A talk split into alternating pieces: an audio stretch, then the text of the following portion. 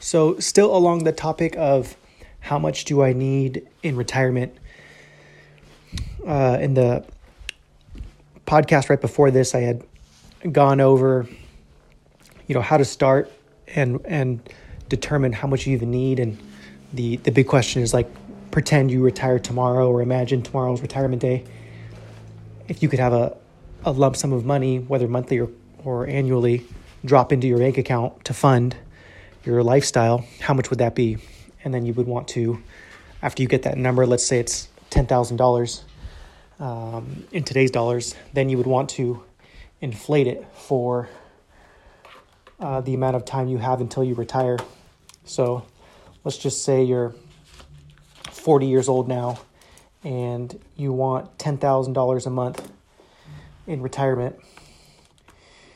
Uh, you'd want to fl- inflate it at an inflation number that I use is 3%. 3% per year on average is what inflation has been approximately, you know, going back 80 years or so.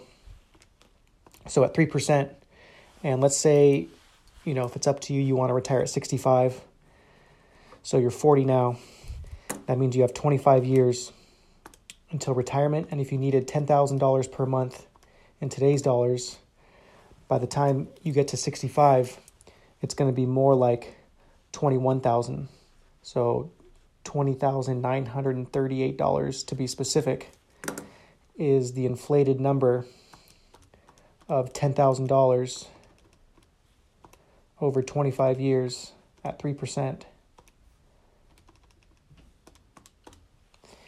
So you can see that it pretty much doubles. It pretty much doubles the amount that you would need in nominal dollars at age 65 because $10,000 today isn't going to purchase the same amount of stuff that it's going to purchase, you know, in 25 years. So once you have that number, let's just round it to 21,000. $21,000 is the is the number you're going to need per month coming into your bank account in total to fund your lifestyle.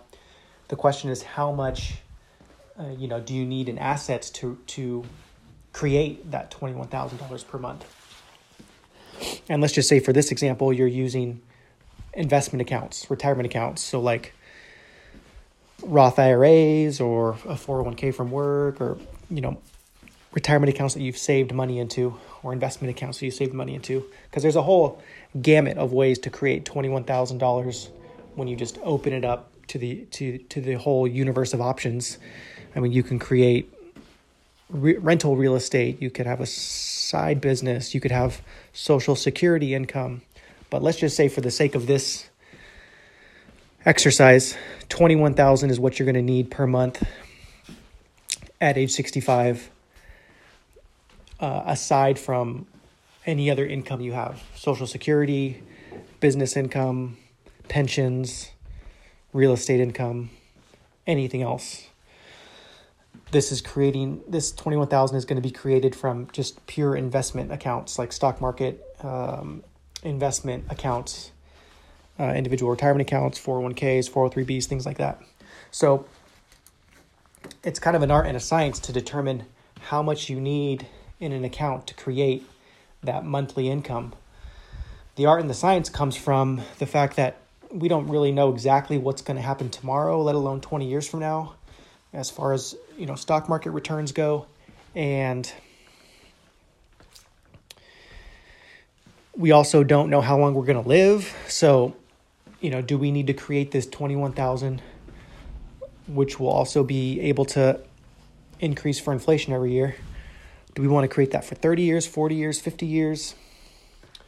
Um, and then the other thing is, do we want to have the ability to leave a legacy with that money, or do you want to spend it down to zero on your on your last day? You know, which we don't know when our last day is, but would the plan be to kind of spend it down?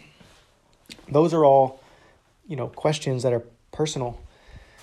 But in general, I think that most people want to have some confidence that their their money's not going to run out before they die, and we're all living longer with health technology and medical advancements. So, what I try to help people do is like kind of a safe withdrawal rate, as it's called. And if you look that up, it's going to be any number of results, but around 4.5% is kind of a safe withdrawal rate. So, if you were to uh, take 21,000, multiply it by 12, you would need 252,000 per year. And uh, divide that by 4.5%, you would need 5.6 million, 5,600,000 is the number you would need at age 65 to create the ongoing income at a 4.5% withdrawal rate. Another kind of round number you could use is just multiply it by 20 and it'll get you pretty close to the same number.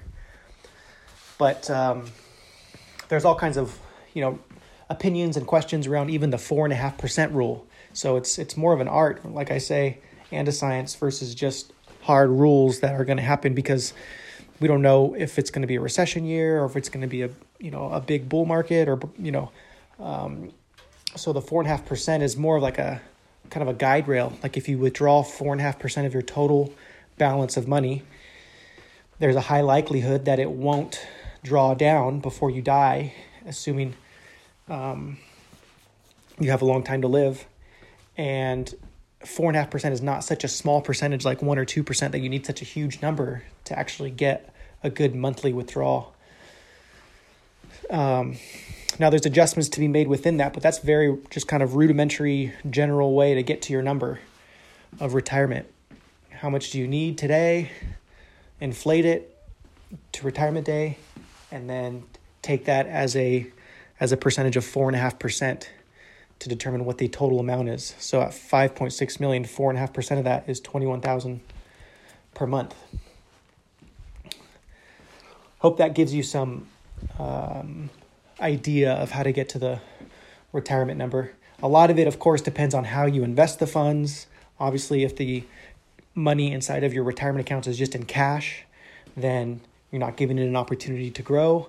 But then some people might say, well, if it's invested in stocks and equities and mutual funds, index funds, then what if it fluctuates up and down and I don't want it to be risky and lose money in retirement because I'm not working anymore? That's a valid argument, that's a valid concern.